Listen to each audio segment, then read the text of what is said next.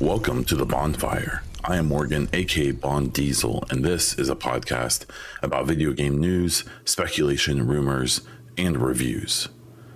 This week, I'll be covering Xbox finally acquiring ABK, PlayStation 5's new refresh, Disney potentially buying EA, and much more. A few things before we get started. Subscribe to the show on your favorite podcast platform and on YouTube. Please subscribe to the channel, hit the like button if you do, join as a member if you want to, and comment with your thoughts, questions for next week, or to just say hello. A special thank you to all of my patrons, including producer level patrons Hassan, supporter level patrons PK, The Dawn, Cage Nephilim, and Neuronix, as well as viewer level patron Zenra. If you're interested in supporting this podcast and getting ad-free episodes for as little as $1 per month, please check out patreon.com slash bond diesel. This week we have like six or seven topics. The first one being Xbox acquires Activision Blizzard King. Uh, on Friday, uh, the CMA, uh, the, the, the British Authority on Trade and, and all of uh, the regulatory stuff that comes with these acquisitions, uh, finally uh, approved the deal. Um, that's been going on for nearly two years it seems like what finally got them through was a deal that basically they made where Ubisoft will be the right holder to streaming any of the Activision Blizzard King games. But then the impression I'm under is that in theory, Ubisoft could license it out, and there's a possibility that one day Ubisoft license it back to Activision. and so there's this weird situation where basically Ubisoft could end up just being a middleman that makes money off of this. Uh, but it seems like for right now, and they've already made a statement that these games that they have the rights to uh, will be coming to uh, Ubisoft Plus, their uh, their monthly subscription service. But that's only going to be in England. Everywhere else, it's going to be through Game Pass. It's a weird situation. Even more weird is that the investigations aren't actually over with this. Um, for the most part, they are. The, the big one that still remains is the FTC in the United States, uh, still has an ongoing case. The thing is that now that this deal has gone through and all the papers have been signed, it's nearly impossible for the FTC uh, to, to split this up at this point especially when their case has already been floundering so badly. And what's most likely is concessions. What's most likely is that at some point they're going to say, hey, you need to agree to this and this and this. Uh, and Xbox is just going to be like, whatever. okay, just leave us alone. What's weird is, as someone who's been an Xbox fan for quite a while, I had a a PlayStation 3 for a couple months, but otherwise, I was a 360 guy. I had an Xbox One, um, and I had a, um, and I have a Series X. And it's just weird to think that now first party games and franchises with Xbox are Call of Duty, Diablo, World of Warcraft, Candy Crush, Crash Bandicoot, Spyro the Dragon, and many more um, it it doesn't make it just doesn't feel like it makes a difference today. Um, I'm sure in the long run, when we start seeing some of these games come out, um, it, will have more of an impact. We know Call of Duty is going to stay on all platforms for at least, I believe, the next 10 years. Um, Diablo, you know, it's pretty good chance Diablo 5 is going to be a, an exclusive game. World of Warcraft, that, that's an interesting one because there's a lot of theories that maybe having like the PC Game Pass will give you like a discount on the monthly subscription for World of Warcraft or something. Um, it's hard to tell. And then games like Candy Crush and, and stuff like that, who knows? Uh, Crash Bandicoot, uh, Spyro the Dragon, and and just a multitude of other IPs that are under this acquisition. You know, all of those games will probably come to Game Pass, and then you're looking at a world of what does a Bobby Kotick-less Activision what, what are they allowed to do? Are, are they going to have all of the studios continue to, to do the same things that they've been doing? Are they going to finally kind of let some of these studios cook and do their own thing? Um, you know, it's no doubt that even under Xbox leadership, you know, Call of Duty is still going to be a very big uh, focus. It's part of why you make this deal. And, though it's mostly King. What got lost in all of this is that King is is really probably the the biggest acquisition here. Um, Candy Crush has been the most popular PC or uh, mobile game. for it's been like 15 years or something. Like it's some stupid number where it's just been raking in cash for many many years. Um, speaking of Bobby Kotick, um, he has revealed that he plans to stay on through the rest of this calendar year and will likely retire or leave uh, with a big giant golden parachute um, at the end of this year. Uh, it, has it, been interesting seeing a lot of ABK employees like kind of celebrating this acquisition. Uh, obviously, there's a lot of mixed feelings about acquisitions, but I had even predicted for a long time that if this deal had fallen through, I think you would have seen an exodus from all three of these studios or all three of these, uh, you know, game uh, consortiums or whatever.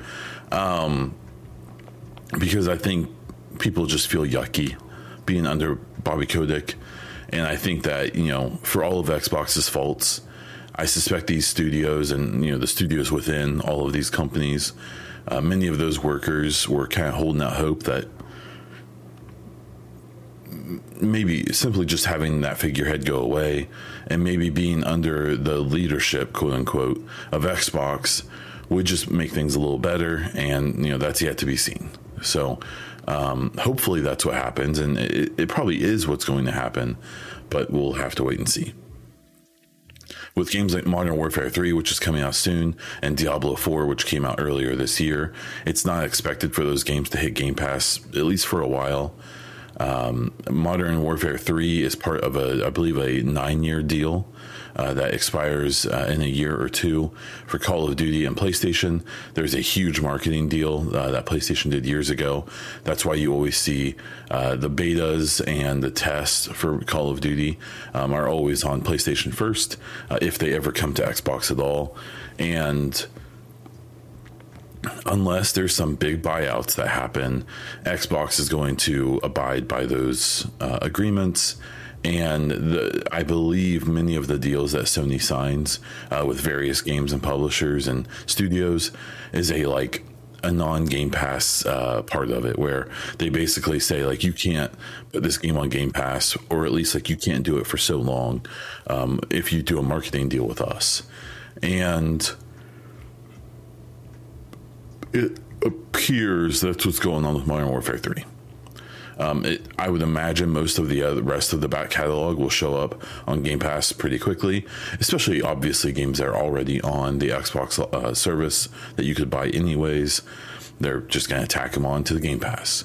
Um, it, it is uh, kind of interesting to um, think about the types of games that they may bring back. There's lots of rumors of people hoping they bring back like the Tony Hawk Pro Skater and uh, Rock Band and, and various games and, and, things like that. So we'll have to wait and see. Um, my kind of overall feeling on this acquisition, um, I'm not as anti consolidation as other people are. Um, I have found that when these big consolidations happen, uh, that typically a lot of the leadership in the in the studios that are acquired um, have stock options and stuff. And when a sale like this happens, the, those stocks uh, explode, and when they vest and they're able to uh, sell them, a lot of um, these individuals who have been working uh, in, in ABK and or in the game industry for a long time um, will sell off and, and leave and start their own companies. And so these acquisitions tend to lead to you know veteran devs starting new studios, and that's cool. Now, what we've seen here in the last year or two, a lot of those studios fail, and a lot of them don't make it. And so maybe it's not as uh, good of a thing as as I originally thought, um, but I still think that what, what's interesting is that even after this deal, uh, Xbox is still the only the third largest gaming company when it comes to revenue. Uh, number one is Tencent. Number two is PlayStation, and number three is um, a few. There's a few others, uh, but then Xbox and Activision combined, or uh, Xbox and ABK combined, does bring it up to the third largest. And like Sony needs competition, and we'll talk about more more about Sony later in this show. They're they're just dominant. They're so dominant in this um, in this uh, category their platform is outselling, you know, even the current gen Xbox by quite a bit. Um, exact figures are kind of unknown. Neither of these companies are super transparent about their sales. Um, but if there's a two to one sale ratio, I wouldn't be surprised at all. That seems likely, if not guaranteed. Um, if you do count the Series S and X together, maybe the ratio is a little better. Um, but at the end of the day, they're selling a lot more PlayStations than Xbox is selling Xboxes. And I, I just think, you know, and then Nintendo's kind of off doing its own thing, kicking butt and having their own new console next year and stuff, more than likely. Um, I just, competition's good. We didn't see much of it in the last gen, the PS4, Xbox One gen. Um, I, I, can barely remember any games that Xbox even put out during that gen. Um, I had a lot of fun with the third party games in that gen, and I loved my Xbox One X. It was great. Um, but I, I just. I will never pretend like consolidations and stuff are ideal. Uh, there very likely are going to be um, some layoffs and stuff like that. That's just how these things tend to work. Um, the acquiring company notices uh, that, at least in their own way of looking at things, there's waste of resources and things like that. And it's very possible they, they could decide to cut things there.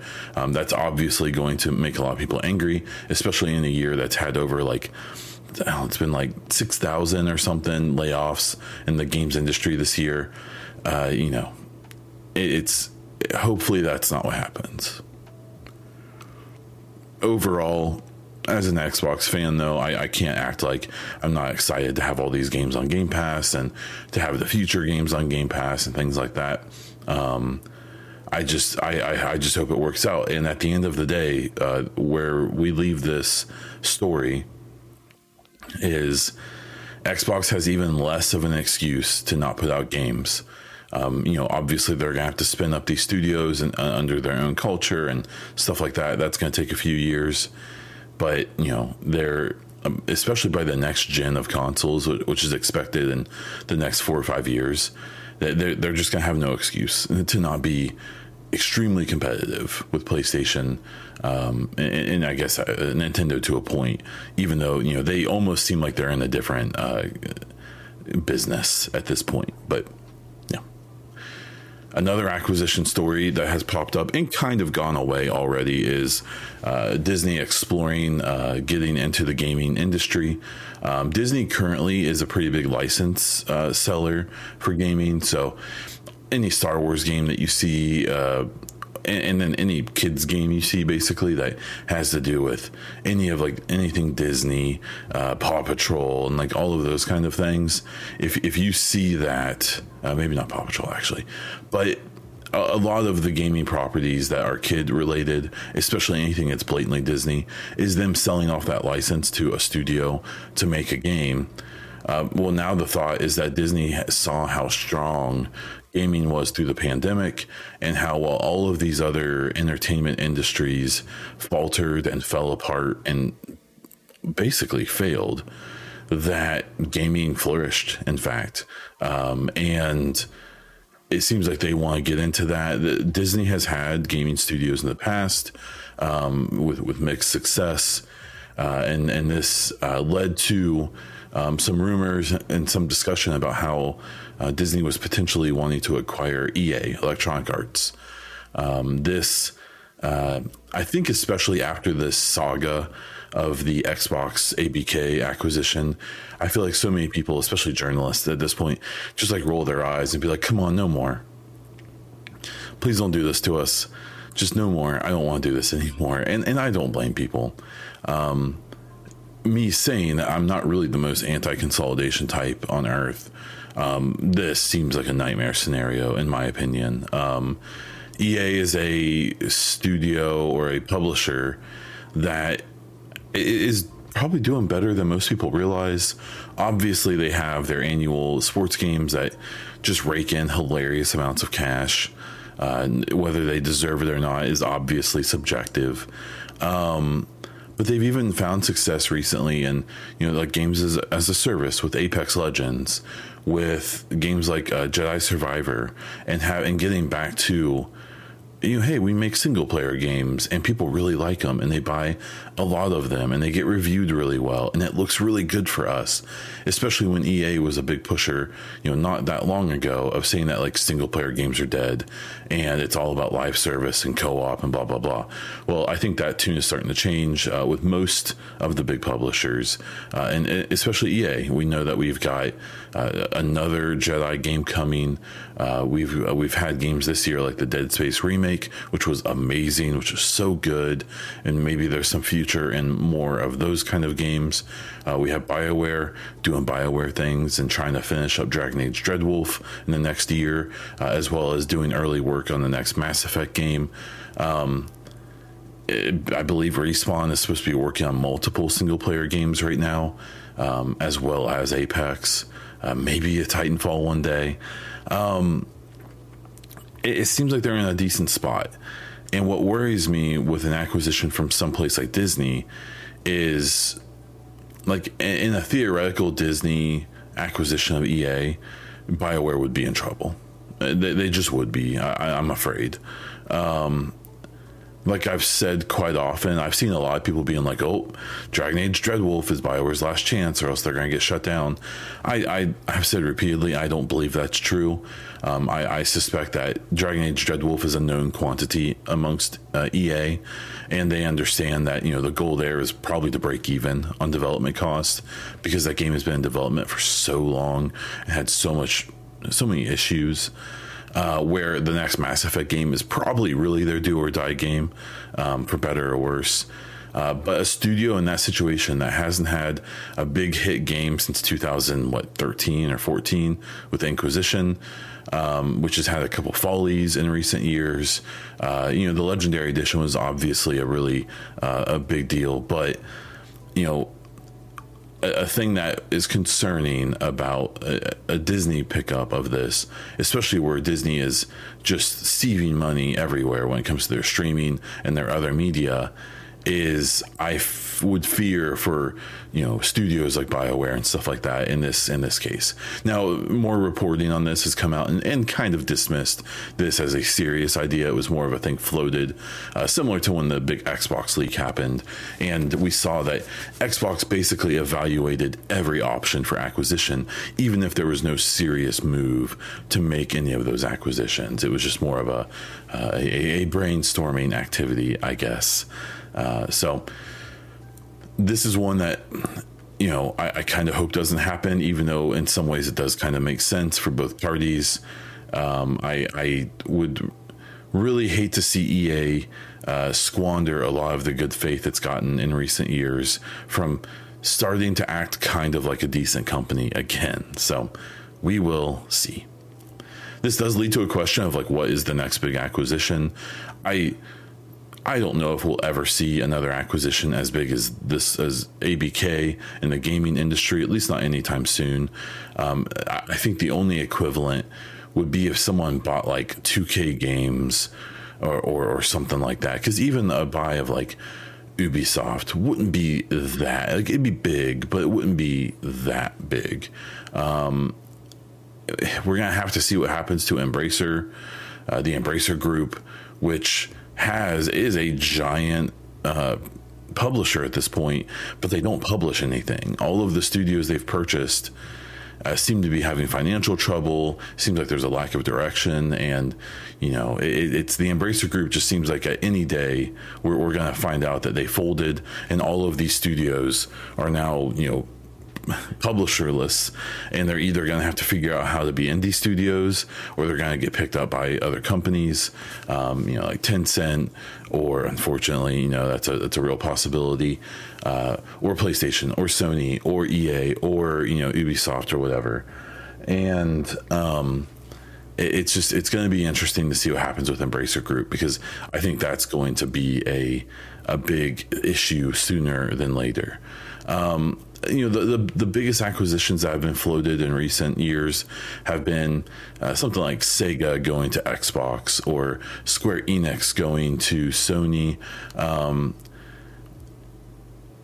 what, what you found is a lot of these companies, you know, the heads of their companies being like, no, we're, we're not interested in being acquired. Um, you know, to the point even, or I believe it was Sega who said about Xbox, like, oh, that's very flattering, but no, thank you. we're good. Um, I just, um, I, I think, you know, while I have said that I'm not as anti-consolidation as a lot of people are, that everyone has their limit, right? Like there, there will come a point where too much is too much, and uh, you know, I.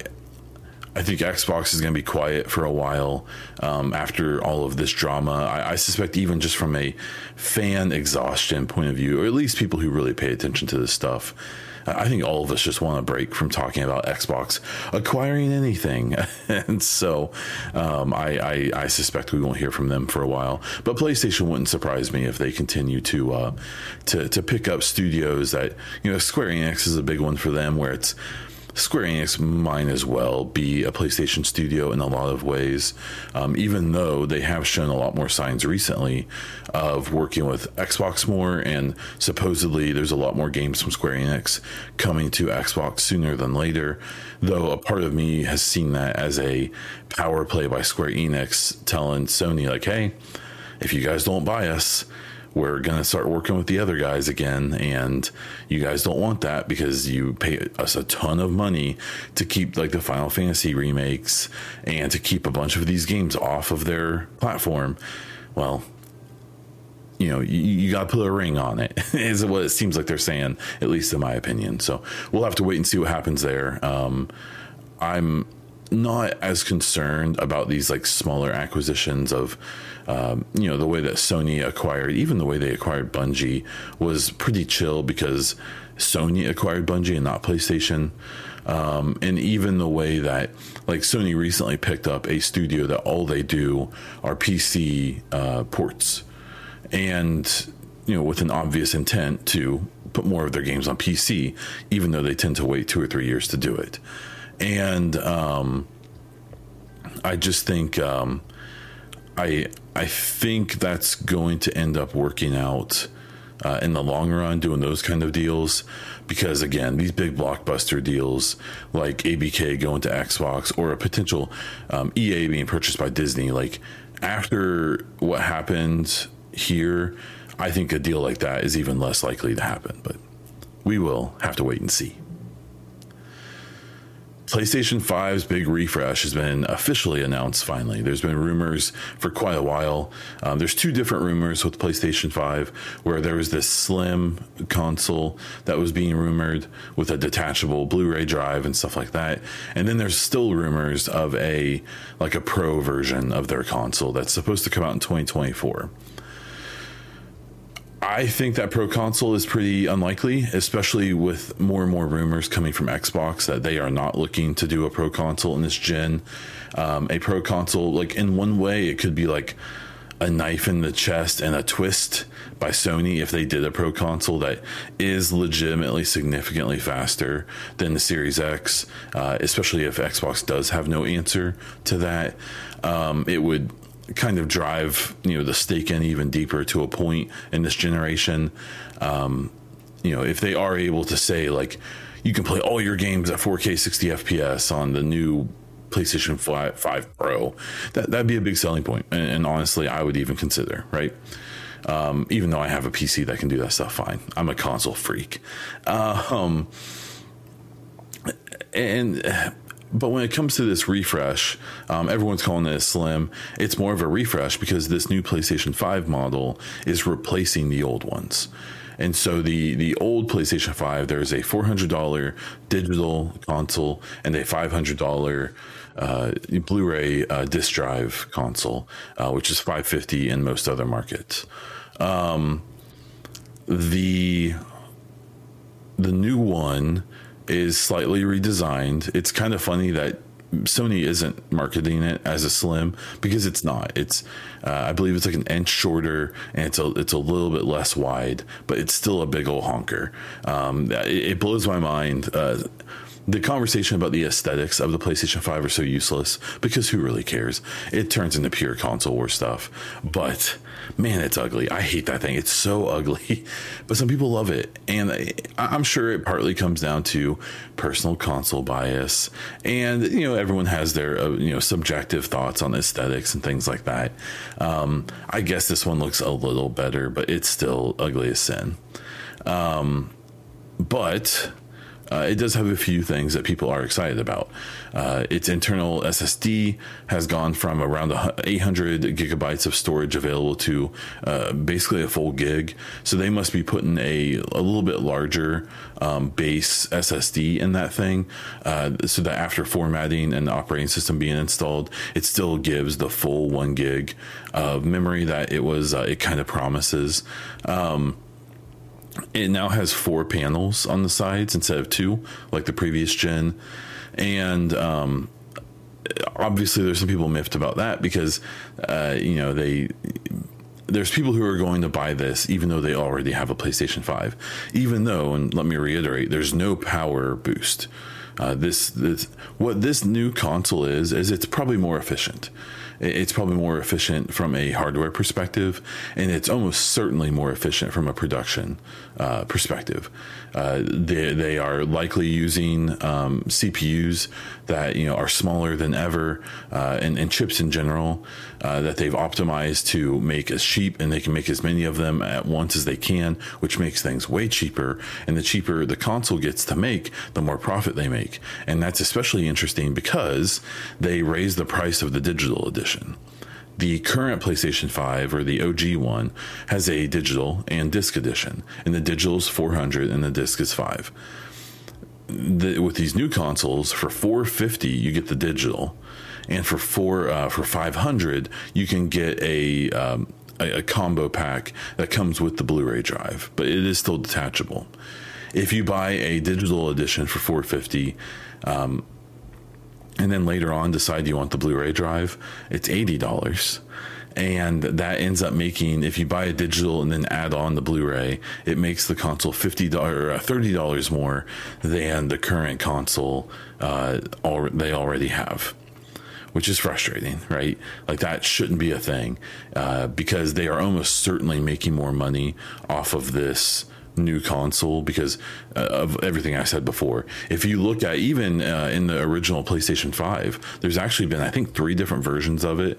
Um, they've aesthetically looked the same on the outside, but I believe. Um, I believe that the second or third edition cut down the amount of uh, cooling metal, um, so like the radiators and stuff like that inside by like more than fifty percent because they, I think they realize, and and especially if you look at the internals of the OG PlayStation Five, there is a hilarious amount of metal in there where they way over engineered their uh, cooling uh, system, which is a good thing. That's that's a huge positive. You would much rather them go over the top than go low, um, and especially with that design the way it is, you know, they, they they were they probably thought they needed a lot more.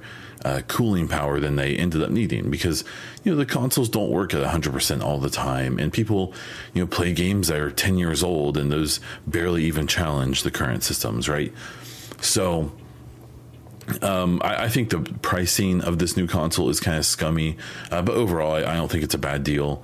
Um, it, it, doesn't make me want to buy one. I was really hoping for a that it would start off at 400 bucks, uh, and I was maybe considering that. Um, now I'm kind of more looking forward to if they do like a pro version. Um, I may do something like that, or buy one of these after the pro comes out because they'll probably be cheaper. Um, the the one last thing that is kind of scummy is they do all the marketing of the PlayStation with it being vertical. Uh, the problem is is that if uh, the the new one is going to come with this tiny little piece of plastic, uh, so you can uh, sit it horizontal, sideways, flat, and that comes with it. But if you want to make it vertical, they're going to sell you a $30 vertical stand that will work with the new system, which is insane. That is so stupid. it is just, it's just like, because you have to factor that in. So if the digital edition is $50 more than the old one, if you want to set vertical, it's actually $80 more. Uh, it's just like, it's so silly. They, they, but this is the move you know, raising the, dig- the digital price, charging $30 for a stand. Th- these are the moves that a completely dominant player in the industry makes. If PlayStation had it, it if if Xbox was nipping at their heels, they wouldn't do this. They they wouldn't charge that, or at least they would include it, or they would charge like ten bucks for it. But they have such a big lead that they they don't have to care because they know people are going to do it. They know people are going to buy it anyways. They may even gripe, and then they'll get, they'll get out the credit card, right? So I, I think this is interesting. I, I think this lessens the chances of that pro console. Like I said before, if there's no plans for Xbox, especially after that big info leak, to do a pro. I, I, I, really Sony is such a frugal company that I think if they don't believe they have upcoming competition in that situation, we're going to see both of the big platforms focus on the next gen that's going to come out in four or five years, more than likely. So I think this new console is interesting. Um, I'm glad they did make it a little smaller. It probably looks a little better. Um, but for the most part, this is just them probably putting out a console that makes them more money and um, has some kind of questionable pricing uh, situations. But oh well.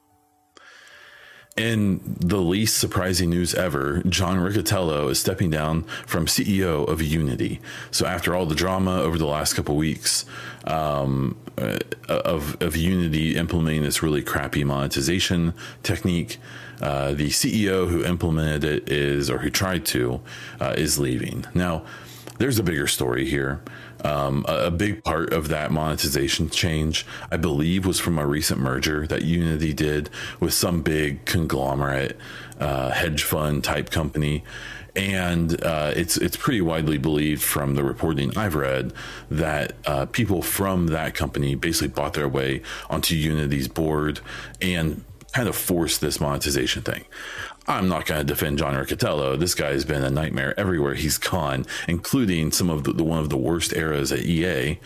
Um, but he uh, was really probably basically was just doing what he was told to do. And what I think people need to realize is that he's basically being let go as a scapegoat because everyone already hates him. Uh, but he's being let go with a giant uh, retirement package or or a separation package where he's to make I think it was something like a quarter million or quarter billion dollars or something something silly. And um, I believe the next person in line to be CEO is one of the people from this hedge fund that they just merged with who proposed these ideas in the first place. So if people don't think that they're going to come back around to trying to implement those same policies, maybe with a better package or better, uh, you know, better marketing, uh, they're crazy. Uh, it's probably going to get worse, in fact. So um, I, I think Unity is in a weird spot because it's the most used engine in the world, especially for indie games and I I think that you won't see it drop off very quickly because most studios can't afford to just change engines if they're in the middle of production. And uh, so it will kind of look like things are fine for two or three years, but I think you're eventually going to see Unity fall off pretty hard. Um, I don't know if everyone goes to Unreal. There's a few other options that they can choose from, but we'll just we'll have to wait and see. Um, I did see someone joke, I believe it was Jeff Grubb, saying that we're going to see like John Riccitiello and Bobby Kotick do a uh, a podcast about being terrible at game CEOs. I have to admit, I would probably watch, even if it was just for entertainment value. Uh, getting into some of the uh, other news topics, uh, we had Battlefield 2042 Season 6 has kicked off. I do intend on jumping into this. I really love this game. Um, I know it got a rough go at it when it came out, but it's been uh, a pretty darn fun game since. I've definitely fallen off over the last couple months because I was pretty obsessed with Baldur's Gate 3 and Starfield and a few other games. Uh, but as those games have kind of waned on me and I've had my time with them, I am excited to get back to playing uh, some Battlefield, getting back into some Mass Effect, things like that. Um, speaking of Mass Effect, there was a really cool post on their subreddit uh, this week where a um, th- there's someone making a game. It's like uh, a, some kind of Rannoch related game. The description of it was really funny. It was like Rannoch Electric Boogaloo or something. And uh, what was interesting, what came out of it was they were doing a tech test using the MetaHuman uh, tech on a model of Liara that looked like it was pretty significantly upgraded and um, modernized. And it was really cool. I, I don't know why there was something just in my gut that was so cool about seeing this classic character shown on an extremely modern engine uh, with these really smooth um, animations and facial expressions and things like that. Uh, that you know, especially when you even go back and play the Legendary Edition, you start to notice like th- those games are still great and they still look great. Uh, but you know, there's things that are dated, especially animations and things like that. So that little bit um, is even more exciting for a uh, Mass Effect fan, as well as we're less than a month away from N7 Day. So I plan on doing lots of coverage on that. Um, I do uh, plan on. I'm actually in the process of working on one would on what would be a monthly ish Mass Effect podcast uh, to just talk about speculation for the next game, actual news when it actually happens, and uh, it, it's a it's a show that um, I may not have a guest every episode, but it's one that I want to have a lot more guests on. And so, um, be on the lookout for more info on that.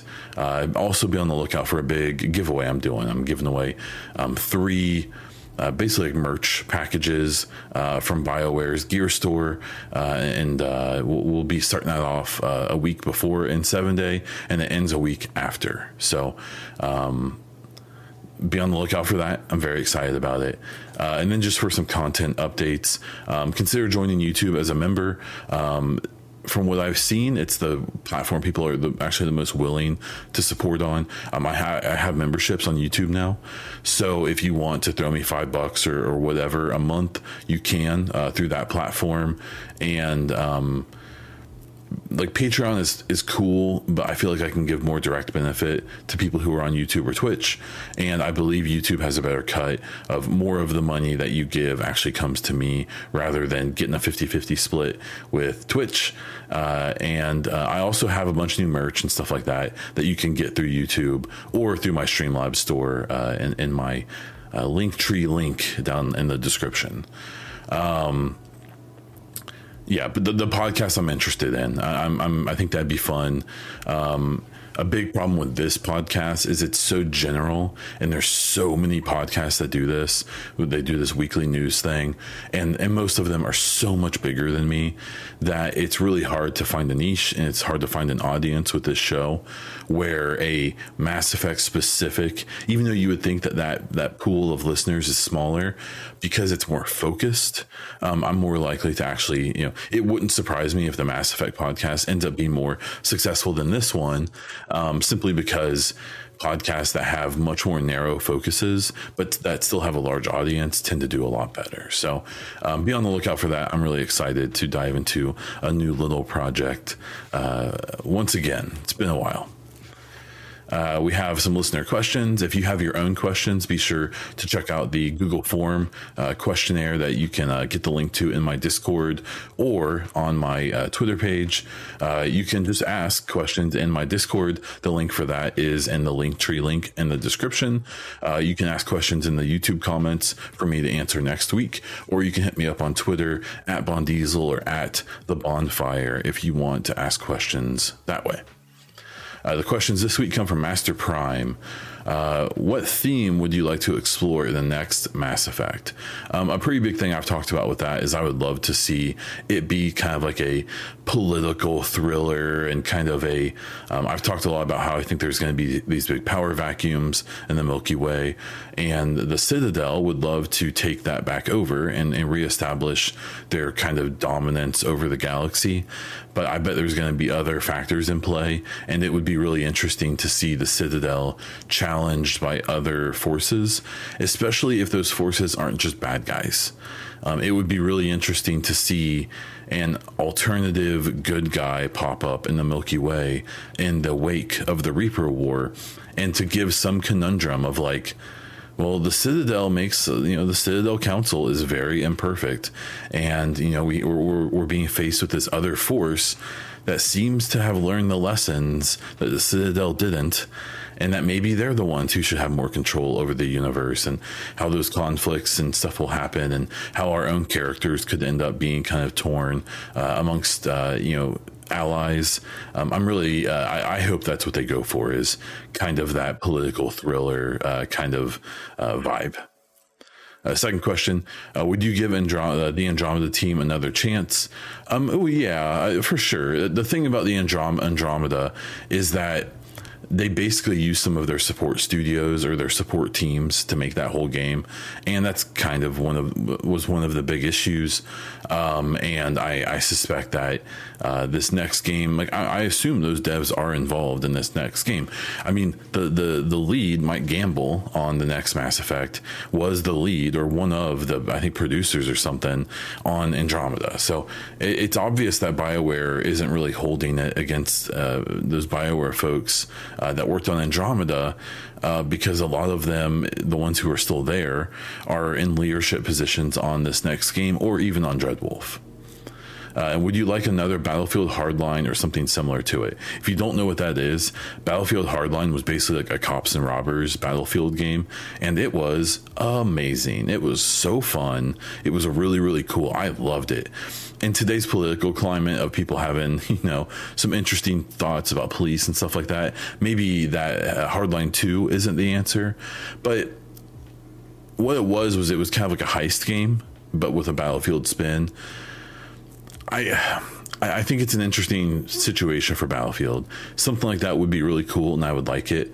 But I think Battlefield needs so badly for their next game to reestablish themselves as like the Battlefield guys and not trying to do all this goofy stuff. Battlefield 2042, especially on release, was such a weird, like, it was such a Fortniteification of Battlefield. And um, and they were chasing that trend, and they also had like that extraction mode that no one played. Uh, so they were, which is what I think the game was originally meant to be, was an extraction game entirely. And at some point, very late in development, they were like, "Holy crap, this isn't a Battlefield game. People are going to hate this.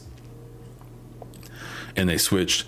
Battlefield 2042 is in a really good spot these days, and we know that they're working on the next major title, um, and it's supposed to be, I think, like near future again.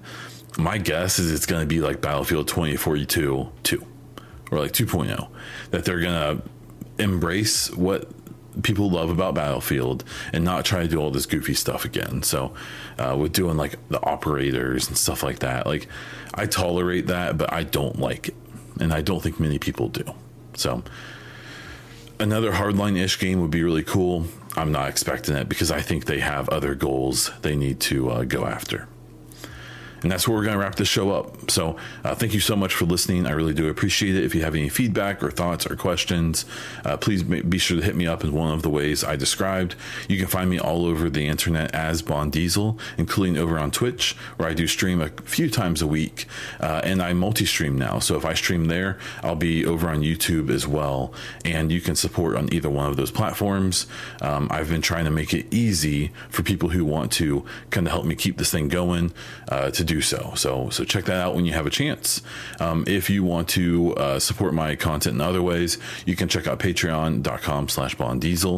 You can subscribe over at Twitch, especially if you have a Amazon uh, Prime sub. So be sure to use that. Don't let Amazon keep your money. Uh, and you can check out my merch and other content in the link tree description uh, down below. or in the description if you're listening. That's all I have for this one. So until next time.